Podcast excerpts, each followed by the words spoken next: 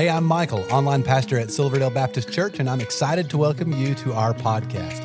Now, after you listen to this episode, I hope you'll stick around for just a moment. I'll be sharing about some resources we have for you, as well as a few things going on at Silverdale right now that we would love for you to be a part of. Now, I really hope this podcast is just what you need today to help you in your relationship with Jesus.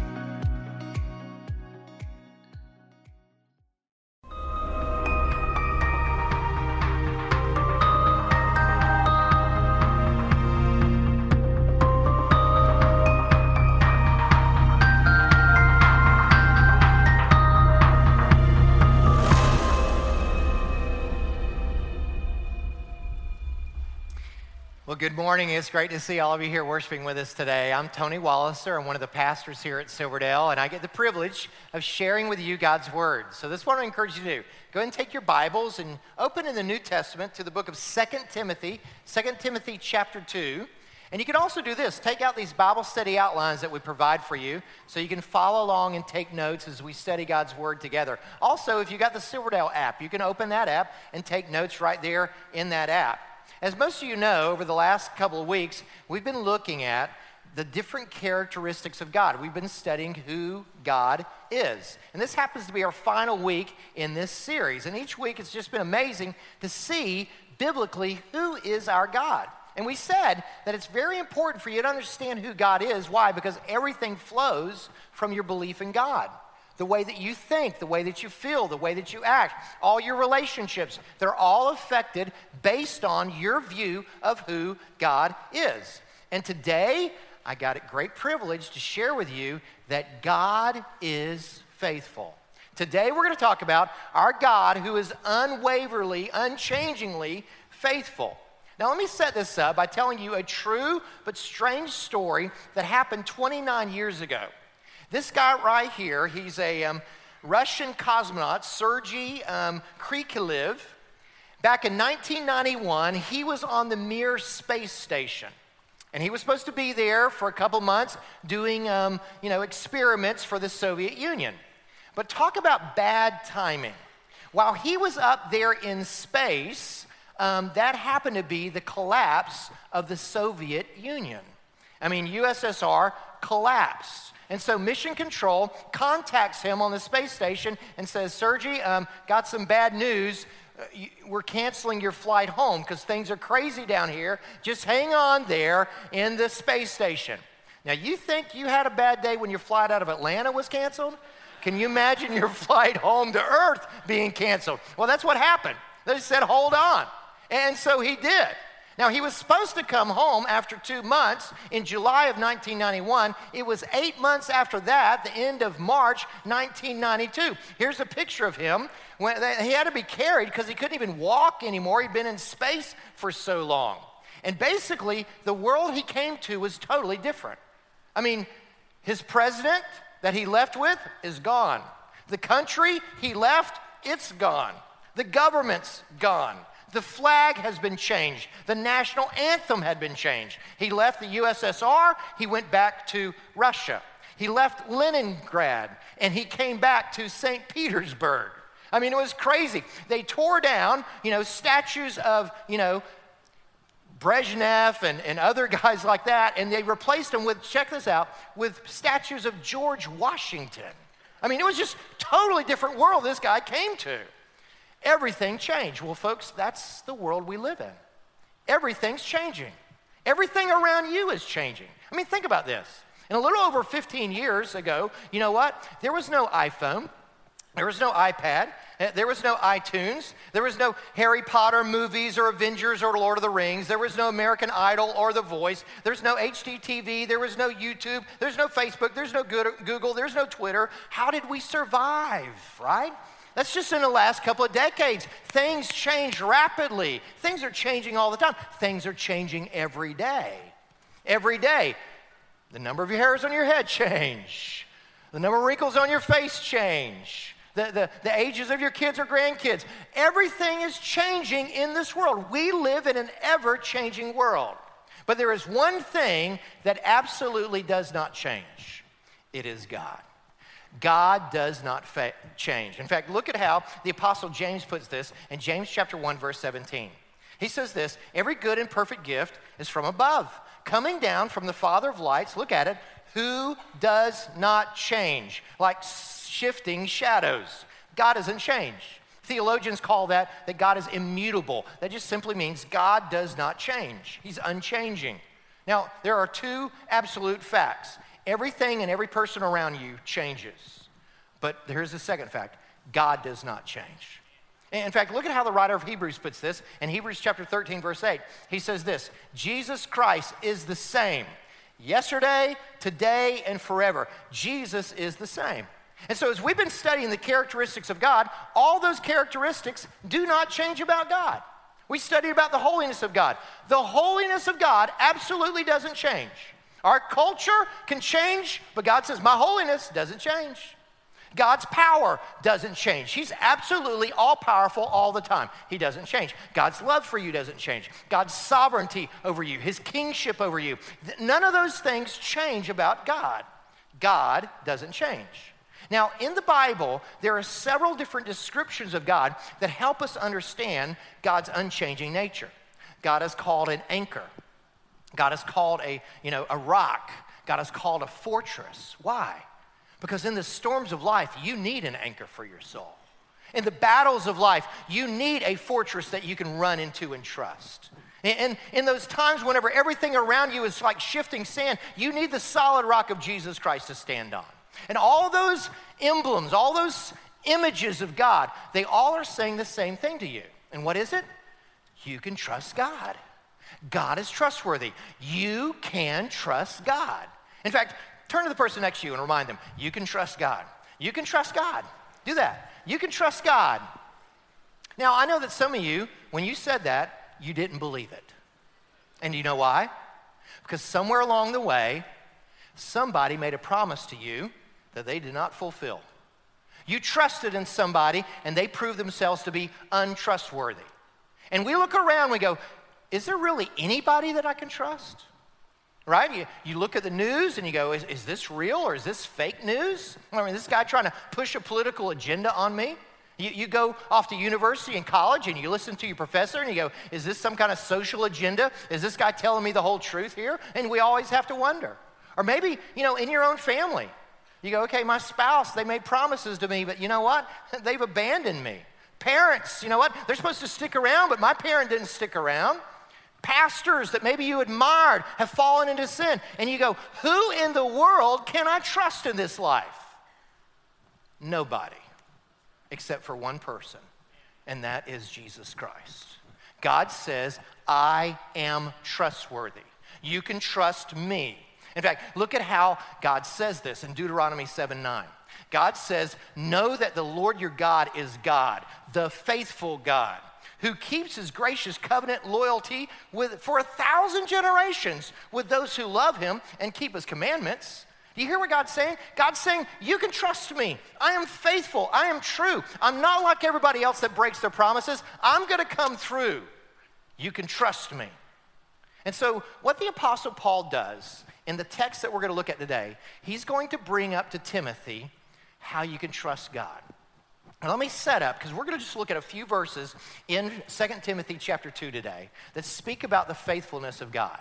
And let me set this up for you, because the Apostle Paul is writing um, to Timothy. This is the last recorded words of the Apostle Paul. Paul has been arrested. He's being held for trial by the Emperor Nero. Nero hates Christians, and we know by history that just a few days after he wrote this letter, he, Paul was beheaded. Okay? And so these are Paul's final words, and he's saying to Timothy, he's saying, Timothy, I get it. Your life has been turned upside down. Everything's changing around you, and you're wondering, can you really trust God? Because you know what? Suddenly the Christianity is under a great deal of persecution and everybody is hiding. And even Timothy, who's, you know, the pastor of Ephesus, he's starting to back away and become timid. And Paul's saying, Timothy, don't back away. Keep trusting, keep pressing into God. Why? Because he's faithful. And so, what Paul's going to do is, Paul's going to say, I want to remind you of something, Timothy, that is trustworthy, that is faithful and true. And what Paul's going to do is, Paul, in the next few verses, is going to remind Timothy of something that Timothy's heard before. Because if you look in your scriptures, the verses, um, 2 Timothy chapter 2, verses 11 through 13, They're sort of set a little to the side. And the reason why you go, that's it's like poetry. And so what Paul's going to do here is this is either a song that the early church sang that we're going to look at today, or it is a baptism confession. This is what early Christians would confess before they were baptized. And so Paul's saying, I want to remind you of these truths. These truths are faithful and true. And so let's look at it today. 2 Timothy chapter 2, beginning verse 11. Paul writes this This saying is trustworthy. You can take it to the bank. What I'm going to say is true. What is it? If we died with him, we will also live with him. Paul's saying, Look, I may be executed, but I'm going to live with Jesus, right? Verse 12, if we endure, we will also reign with him. Timothy, don't back away, persevere, you'll reign with Christ. If we deny him, he will also deny us. And then he ends with this crazy statement in verse 13 If we are faithless, he remains faithful, for he cannot deny himself. God says, Look, even when you're faithless, I'm still going to be faithful. Why? Because I'm God and that's my nature. I can't deny who I am. I am just a faithful God. Now, as I was thinking about that, God's faithful even when we're faithless? Yeah. I mean, my wife Susan and I, we've been married for 35 years, and we've sought to be faithful to each other. But I wonder, okay, she's been, Susan's been faithful to me, but what if I was unfaithful to her? Would she continue to be faithful to me? Or what if, you know what, what if, um, you know what, she was unfaithful? Would I remain faithful to her? I mean, I don't know. I mean, I hope so. I hope I'd be faithful, but I know evil dwells within my heart. I know that I can have a vengeful attitude. I know I don't always forgive like I should. I mean, would I be faithful even when someone was unfaithful to me? Well, God says, even when you're unfaithful to me, I'm still faithful to you. God says, I know other people have broken their promises to you, but I'm not like them. I'm God. I am faithful. I will be faithful. I can't stop being faithful. When I enter into a covenant with you, I will fulfill it. Why? Because that's who I am, God says. I can't change who I am. I am faithful. And so, what we're going to do today, we're going to look at four statements, these four statements, and they all demonstrate an aspect of the faithfulness of God. And I want you to jot it down in your outline, okay? Number one, first way God's faithful is this jot this down God is faithful to give life. God is faithful to give life. Look at verse 11. For if we died with him, we'll also live with him. Now, the Apostle Paul is facing physical death. We know that he's going to be executed in a few days. And Paul's saying, Hey, Timothy, don't worry about me. If I die with Christ, I'm going to live. I'm going to, I breathe my last breath. I start breathing the breath of heaven, Timothy, right? But what's interesting here is that Paul's just not talking about dying and then going to heaven. I mean, look again at the tense of that verb it, in verse 11. For if we died, with him. That's past tense. Died in the past. You go, what is that? What is that all about? Well, that's what happened at the moment you became a follower of Jesus Christ.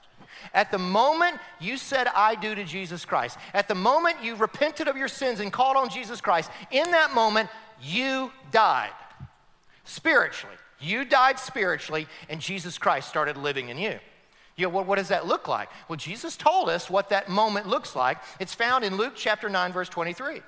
Jesus says, If anyone would come after me, he must deny himself, take up his cross daily, and follow me. For whoever wants to save his life will lose it. Whoever loses his life for my sake will save it.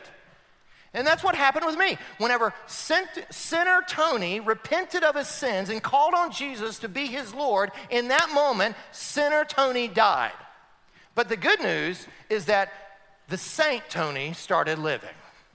God filled me with His Holy Spirit and He starts changing me from the inside out. And it's the same way with you. If you've never repented, if you've never died to you and called on Christ, then you're not a Christian, okay? That's why whenever we, you know, baptize people, what do we do? We often, you know, we baptize by immersion here. Why do we do that? Because it signifies exactly what happens spiritually. In fact, we quote Romans chapter 6 You have been buried with Christ in the likeness of his death and raised to walk in newness of life. That's what happened to you spiritually. You died. At the moment you said, I do to Christ, you died. But the good news is that you also start to live. God starts changing you from the inside out. Now this is repeated over and over again in the scriptures. Let me give you one of my favorite verses. Galatians 2:20 says this.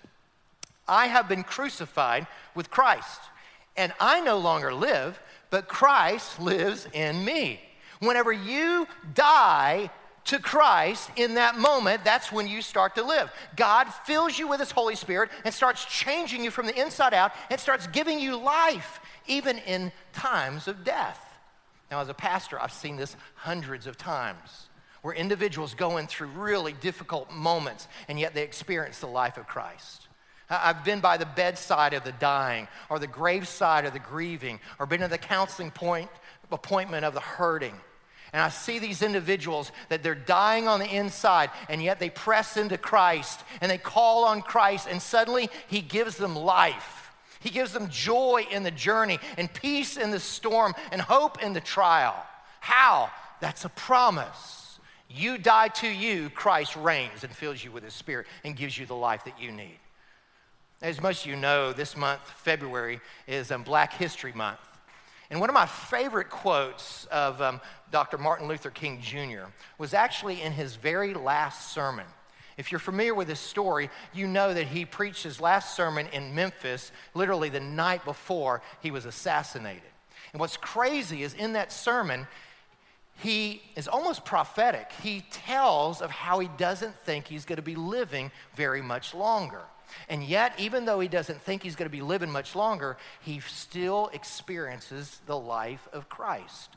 Listen to his final words of his final sermon. Like anybody, I would like to live a long life. Longevity has its place. But I'm not concerned about that now.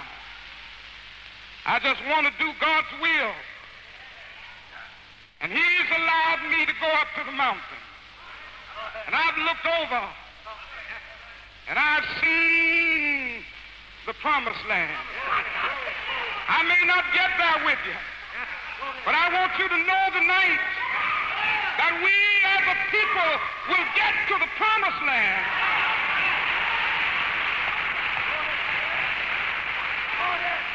So I'm happy tonight. I'm not worried about anything. I'm not fearing any man.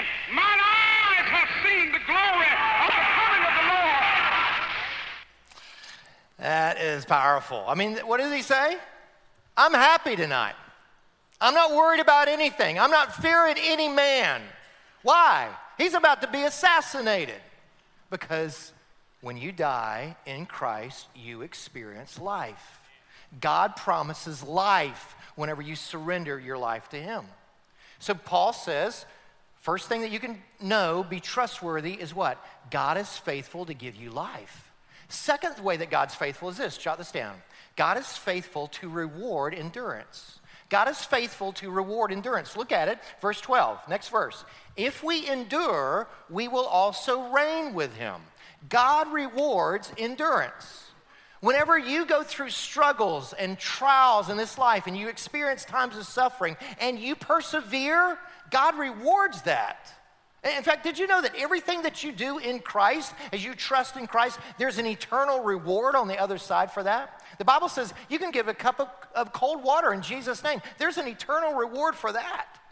But what happens with most of us is that whenever life gets tough, Whenever life's a little hard, what do we do? The natural tendency is not to persevere, it's to back away.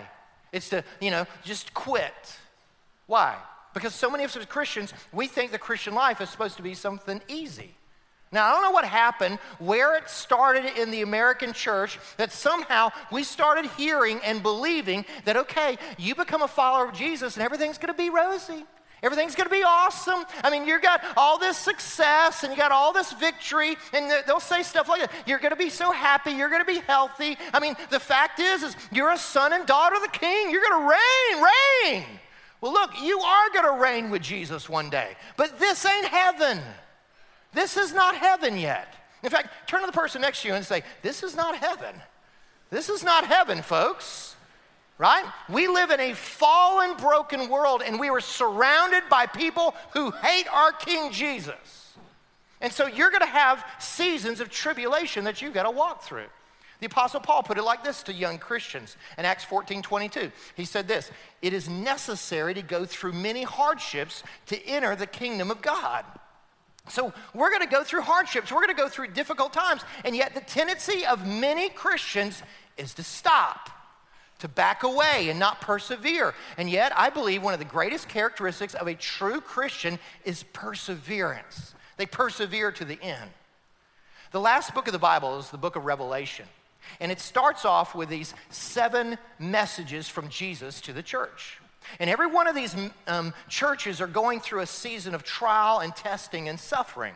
And Jesus encourages every one of them to persevere. And if they will persevere, he will reward them in heaven.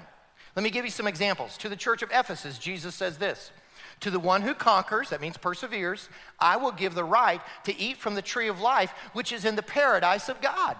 To the church of Smyrna, he says, Don't be afraid of what you're about to suffer. Look, the devil's about to throw some of you into prison to test you, and you will experience affliction for 10 days. Be faithful to the point of death, and I will give you the crown of life. To the church of Thyatira, Jesus says this The one who conquers, that means overcomes, that means perseveres, and who keeps my works to the end, I will give him authority over the nations. Church of Laodicea, Jesus says, To the one who conquers, I'll give the right to sit on my th- throne, just as I also conquered and sat down with my Father on his throne. Over and over again, Jesus is saying, When you go through a trial, church, persevere, press in. God will give you the life you need. And yet I see it all the time in the church. People start going through a rough time, rough spot, and what do they do? They bail. They don't persevere. They bail on God right? I mean, having a rough spot in your marriage, I'm going to bail on my marriage. Having a rough time with the kids, I'm going to bail on my kids. I mean, you know what? Work's a little struggle. I better go find me another job. Bail, right? I mean, things aren't going the way you want at the church. Okay, I'm going to bail on church. I mean, that's the characteristic of our culture. When things get difficult, we bail. The Bible says, don't quit. God rewards perseverance. Notice how the Apostle Paul puts this 1 Corinthians 15 58. He says, Be steadfast immovable, always excelling in the Lord's work. Why? Because you know that your labor in the Lord is not in vain. God blesses perseverance. Now, as I was studying these verses, I mean, there's one issue that is epidemic in our culture today that I realize, you know what, I, I have to address, and that is the issue of suicide. It's the byproduct of our age, and I know it's a sensitive issue. And I know there's psychological reasons and physiological reasons why people may commit suicide, right? And, and suicide is not the unpardonable sin. I'm not here to say anything like that. But you know what? So many people in difficulties, they don't persevere anymore. They quit. I can remember whenever I was younger, I had suicidal thoughts. And, um, you know, and, and, and I understand the reason why. I mean, the fact is, is that, you know, whenever you're going through pain and you're going through a heartache, a difficult time, you just say, I just want to stop the pain. And so what do we do? We, we make a, you know, a permanent decision for a temporary problem. And, and we commit suicide. And yet God says, my children need to persevere. Let me ask you, do you know where suicidal thoughts come from? Jesus said this Satan the thief comes to steal, kill, and destroy. But I have come to give you life and life to the full. Anytime that you have a suicidal thought, you know God is not putting that thought in your head. Satan is. Satan's the one who wants to take you out.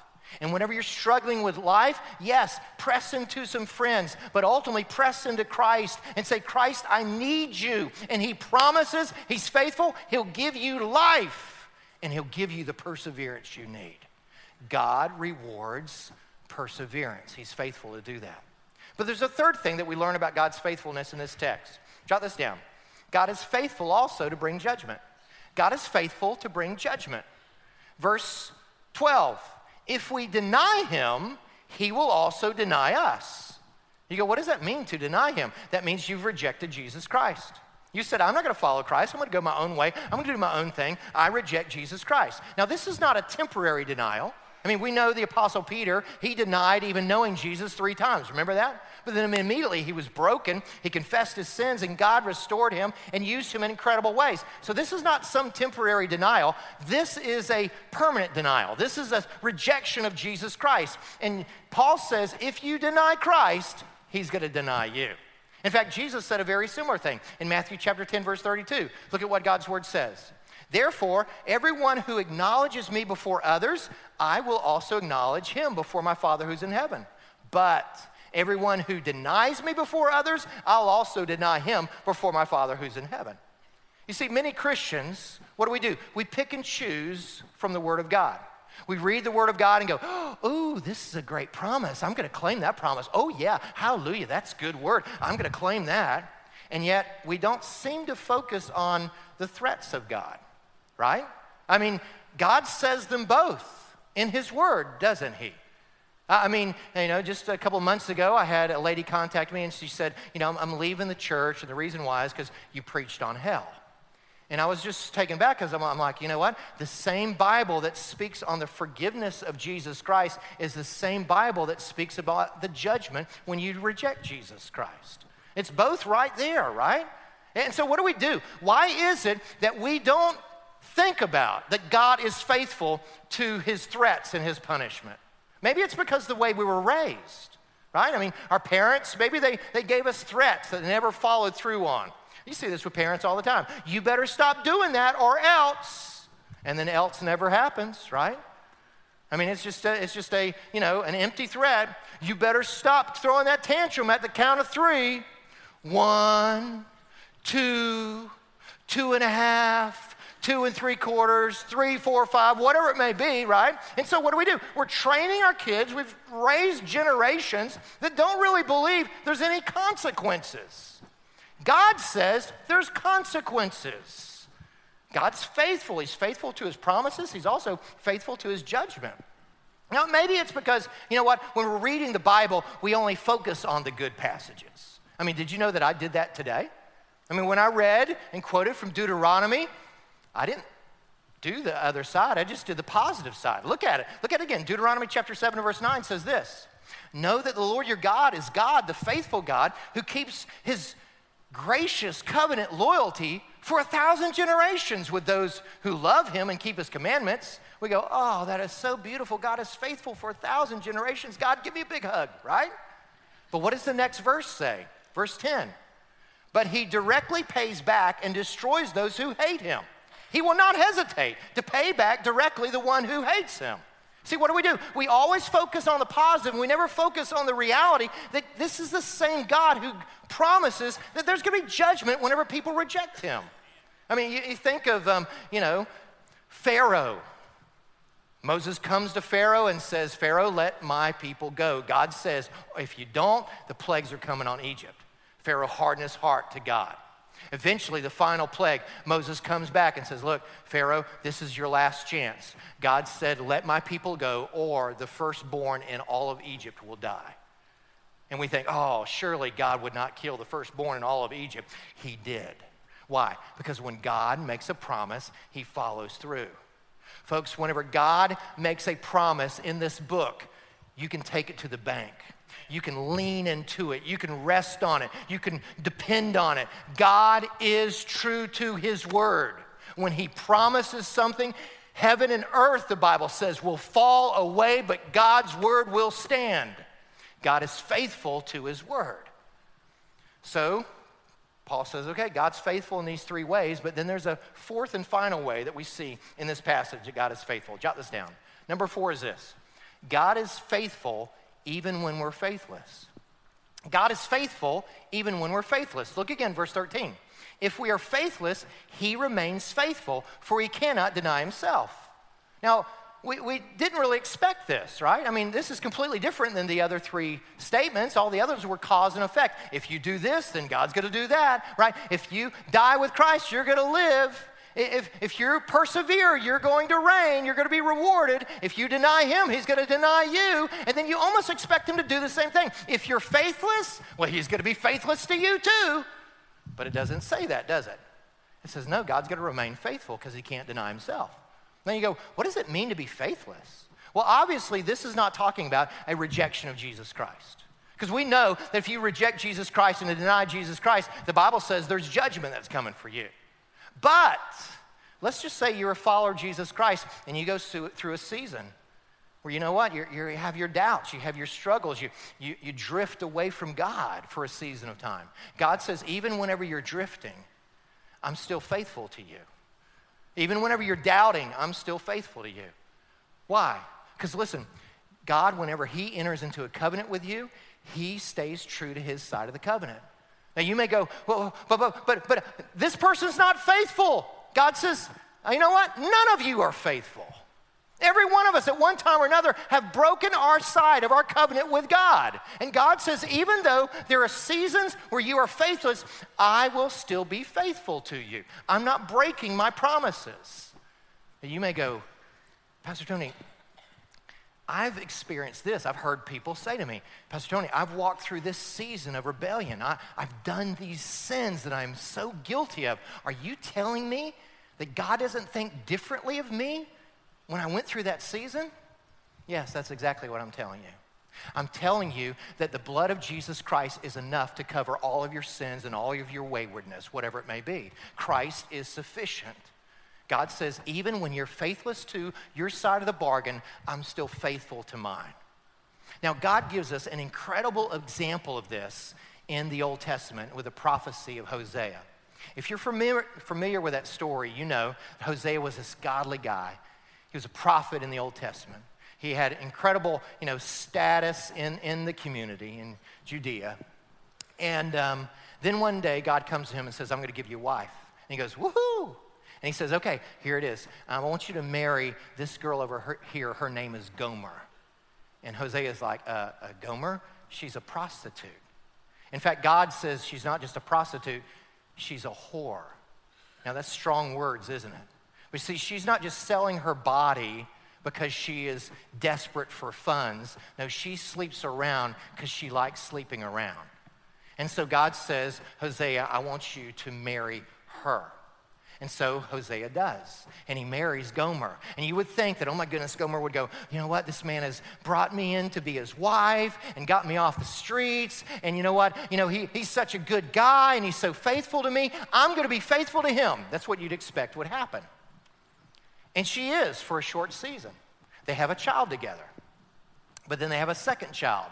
And Hosea realizes this child's not mine. And they have a third child, and Hosea realizes this child's not mine. And then by chapter three of Hosea, Gomer leaves him and goes off and just sleeping with other men in the community.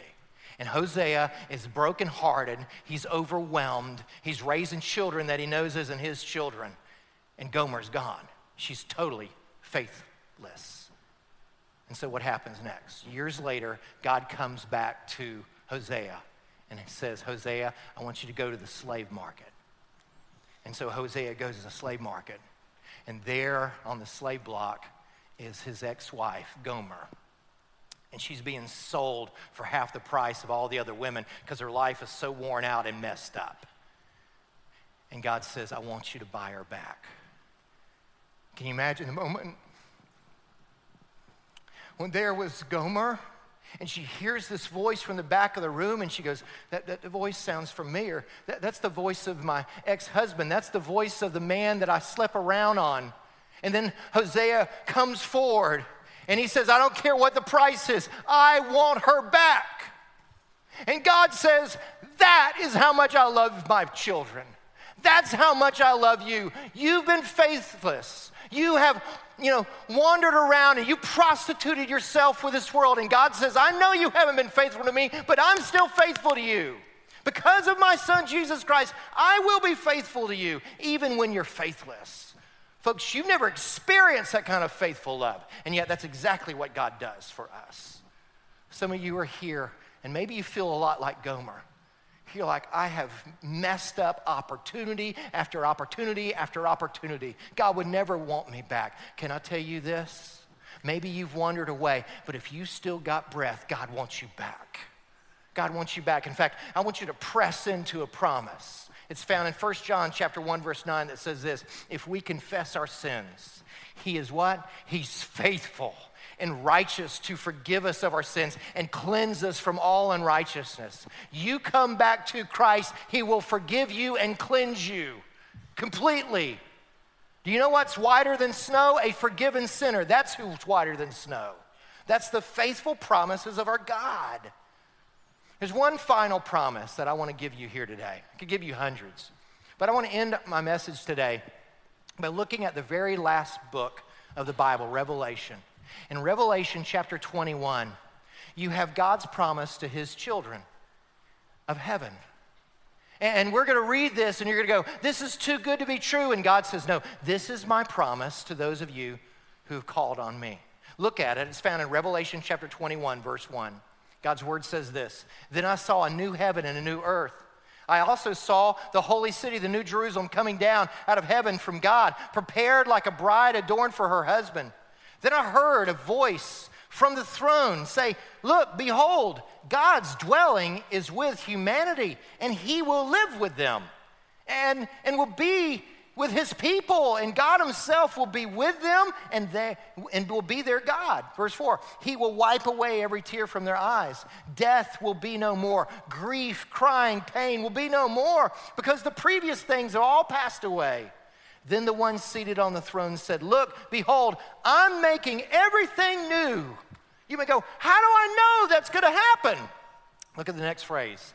God says, Write this down because these words are what? Faithful and true. God's faithful and true, folks. I don't know what changes are going on in your life right now. I don't know the ways that maybe you've been faithless and drifted away, but I do know this our God is faithful and true. And in the storms of your life, if you'll press into Him, He will be that anchor for your soul. In the battles of your life, if you will turn to Him, He will be that fortress that you can run into.